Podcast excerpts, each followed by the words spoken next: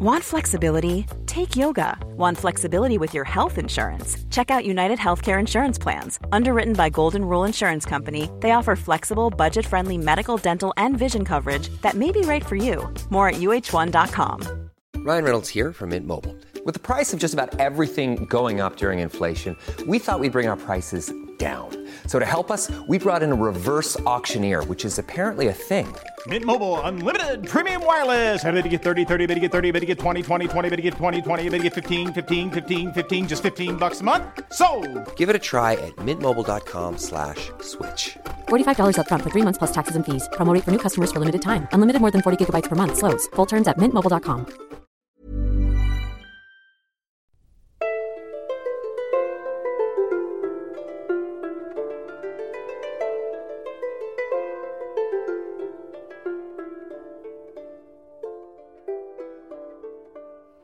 Hello, and welcome to the Renaissance English History Podcast.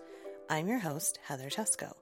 A special shout-out to my husband, Jonathan, who's learning a lot about home recording for his music, and is recording me using his fancy equipment right now, holding a mic up as we speak. I hope you can notice a difference in quality. So I still want to do that episode on Tudor colleges, but I haven't had a chance to do the reading for it that I want to. I blame it on the teething eight-month-old with whom I live, and the lack of sleep associated with that. So anyway, today I'm going to talk about William Caxton and the printing press.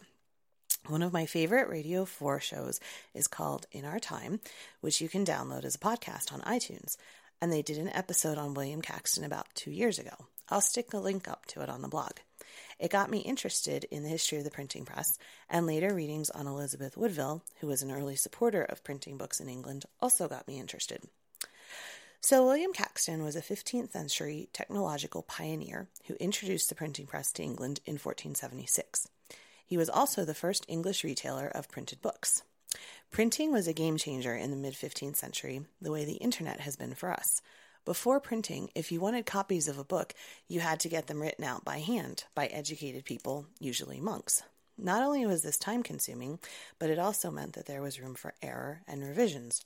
Printing presses meant that you could have multiple copies of the same text quickly. Pamphlets, which all read the same, could be disseminated quickly and easily. Suddenly there was a push for people to learn to read, since there were materials available that they could read. If you mix together a push for a population to become literate with easily available reading materials and a religious reformation, you have the ingredients you need to cause a seismic shift in society. So let's talk about William Caxton, who helped to contribute to these huge societal changes. Caxton was born around fourteen twenty in Kent, about thirty years before printing was invented by Johann Gutenberg in the fourteen fifties. Like many new inventions, early on the technology spread slowly from Mainz, where Gutenberg was based, and printed his famous Bible around fourteen fifty-four. In the mid-fourteen sixties, it spread more rapidly and reached Cologne around fourteen sixty-five. That was where Caxton first engaged with printing in fourteen seventy-one or seventy-two. But back to Caxton's early life. A house in Hadlow, reputed to be the birthplace of William Caxton, was dismantled in fourteen thirty-six and incorporated into a larger house rebuilt in Forest Row in, Sus- in Sussex.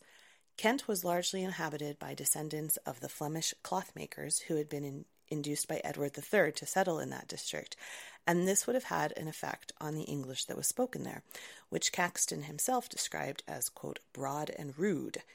He received a good education, though we're not told where, and having determined to take up the business of the cloth merchant, was apprenticed in fourteen thirty-eight to Robert Large, one of the most wealthy and important merchants in London, and a leading member of the Mercer's Company. Robert Large died in fourteen forty-one, and Caxton stayed at the mercer's business, becoming successful and eventually becoming a member of the household of Margaret, the Duchess of Burgundy, who was also the sister of Edward the Fourth and Richard the Third.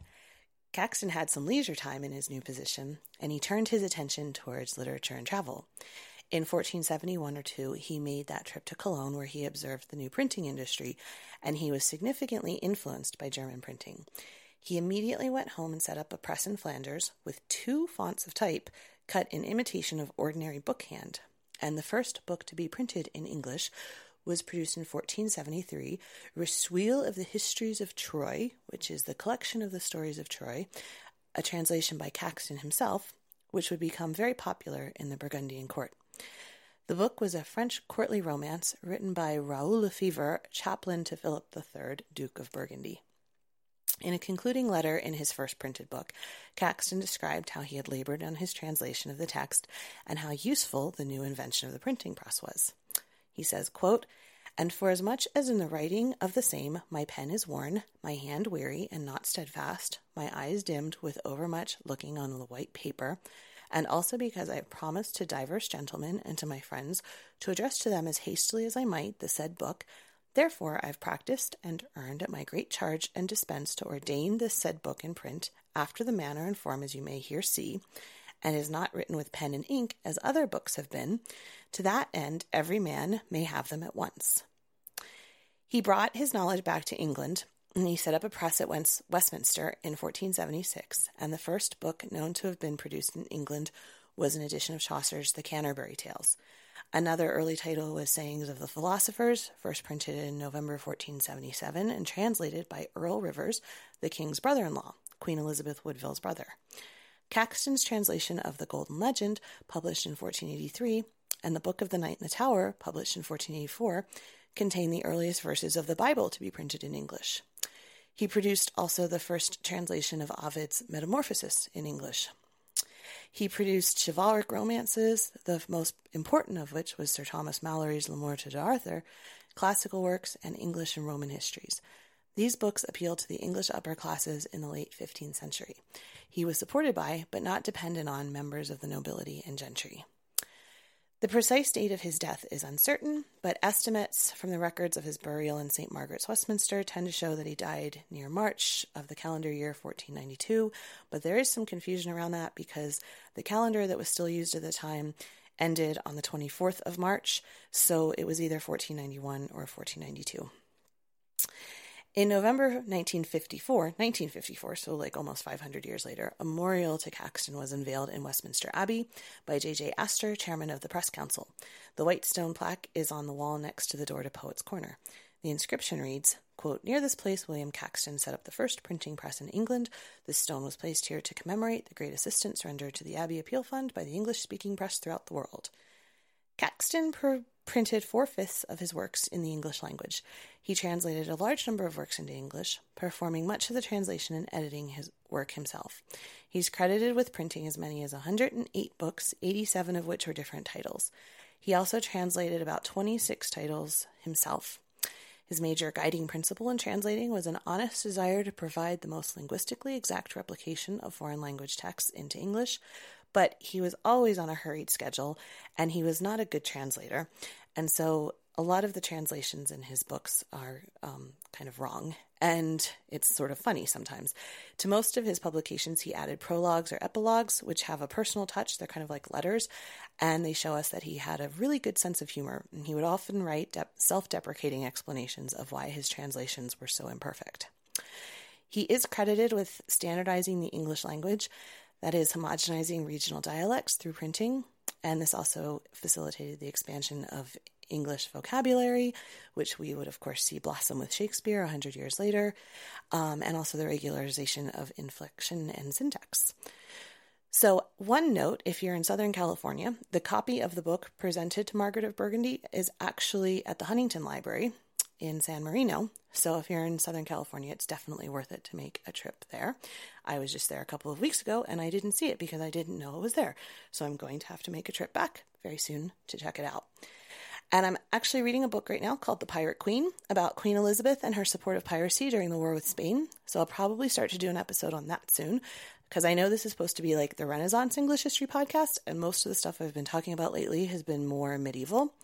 But I'm in a medieval phase, so there we go. We'll do more Elizabethan stuff as the year goes on. So that's it this week, except for the book recommendation, which is actually the podcast recommendation, the In Our Time podcast on William Caxton. There aren't really a lot of books about him, and the podcast is really interesting. So I'll put links to that up in the blog. You can also visit the blog to send me comments, story ideas, or other general random thoughts. The address is h t t p colon slash slash englandcast dot com. You can also find me on Facebook at facebook dot com slash englandcast. And also, if any of you out there in podcast land are in New Zealand, I'm going to be there in just over two weeks, my first trip there. So drop me a message if you'd like to meet up, because I would love to talk about Renaissance history to some Kiwis. So thanks so much for listening, and have a wonderful rest of your month. Bye!